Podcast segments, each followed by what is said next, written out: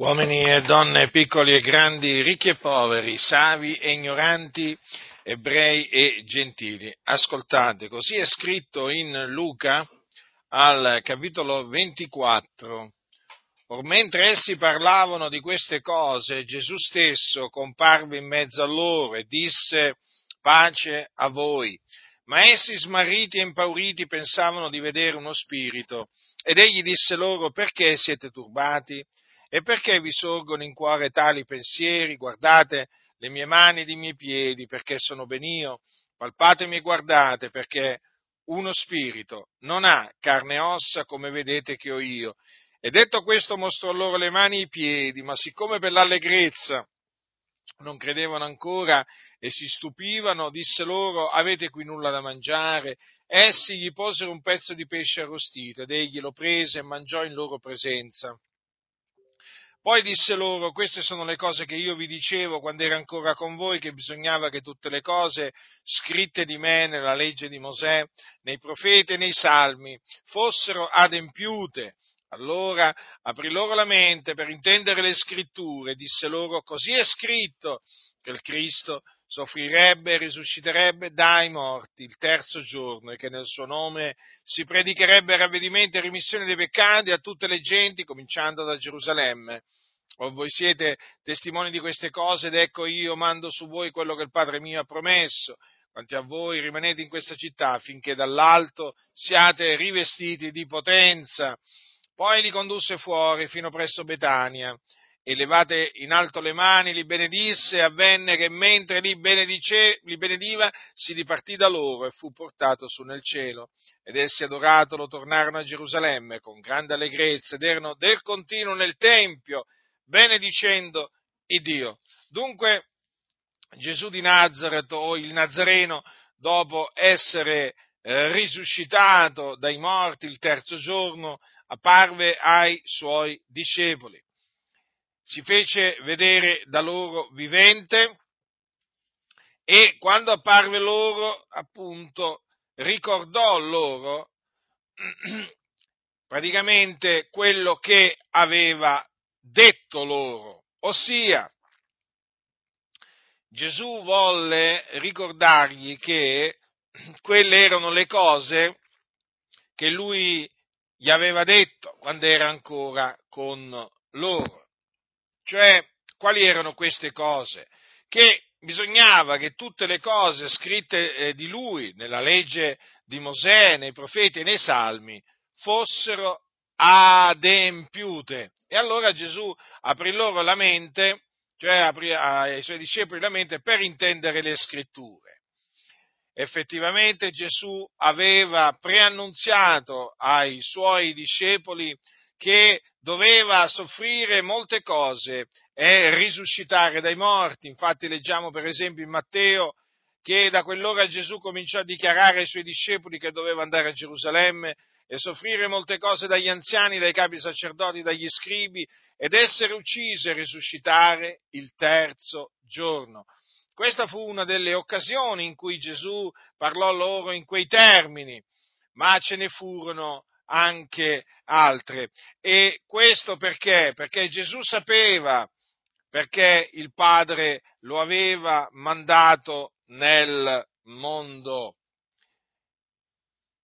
affinché naturalmente si adempissero le scritture concernenti il Cristo di Dio, ossia l'unto di Dio, secondo cui il Cristo di Dio doveva morire per appunto eh, i peccati degli, degli uomini, eh?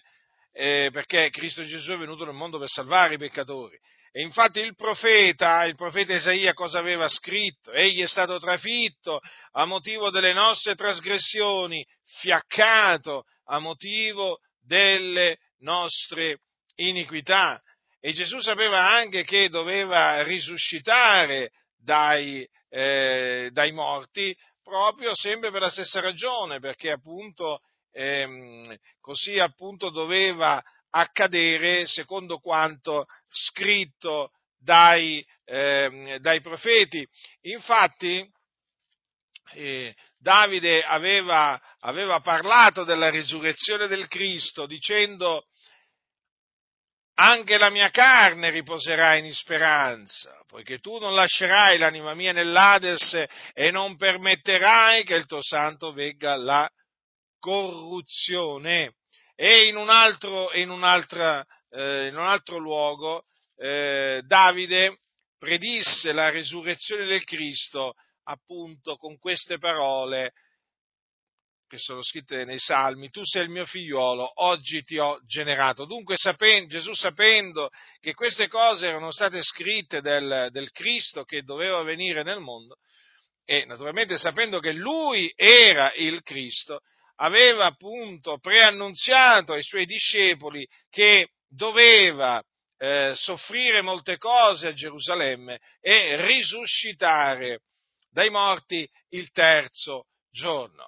E questo è quello che si adempì. Infatti vi annunziamo la buona novella che Gesù di Nazareth è il Cristo di Dio che è morto per i nostri peccati secondo le scritture, che fu seppellito, che risuscitò dai morti il terzo giorno secondo le scritture e che apparve ai testimoni che erano stati innanzi scelti da Dio.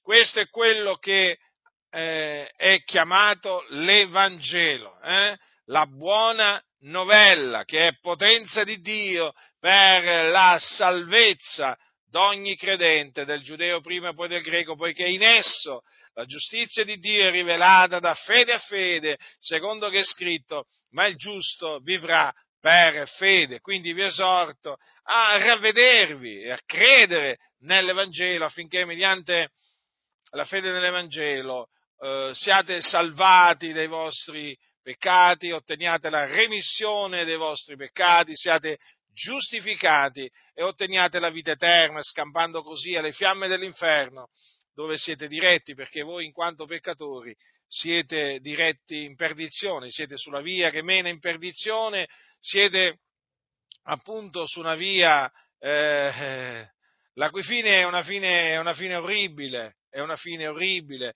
perché coloro che l'hanno, l'hanno percorsa e sono, e sono, morti, sono morti nei loro peccati ora, e ora si trovano appunto nelle fiamme dell'inferno, eh, di questo luogo di tormento dove appunto le anime di coloro che sono morti nei loro peccati sono tormentate.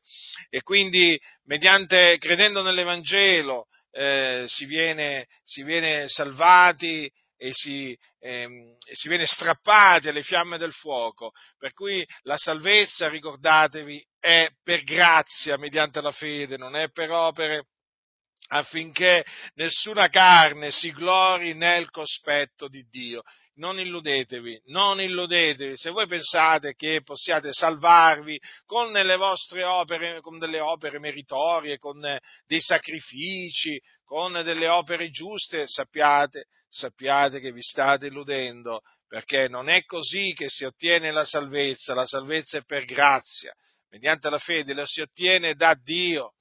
Perché? Perché è Dio che ha provveduto la salvezza in Cristo Gesù, mandando Gesù Cristo, il suo figliolo nel mondo, per essere il salvatore del mondo.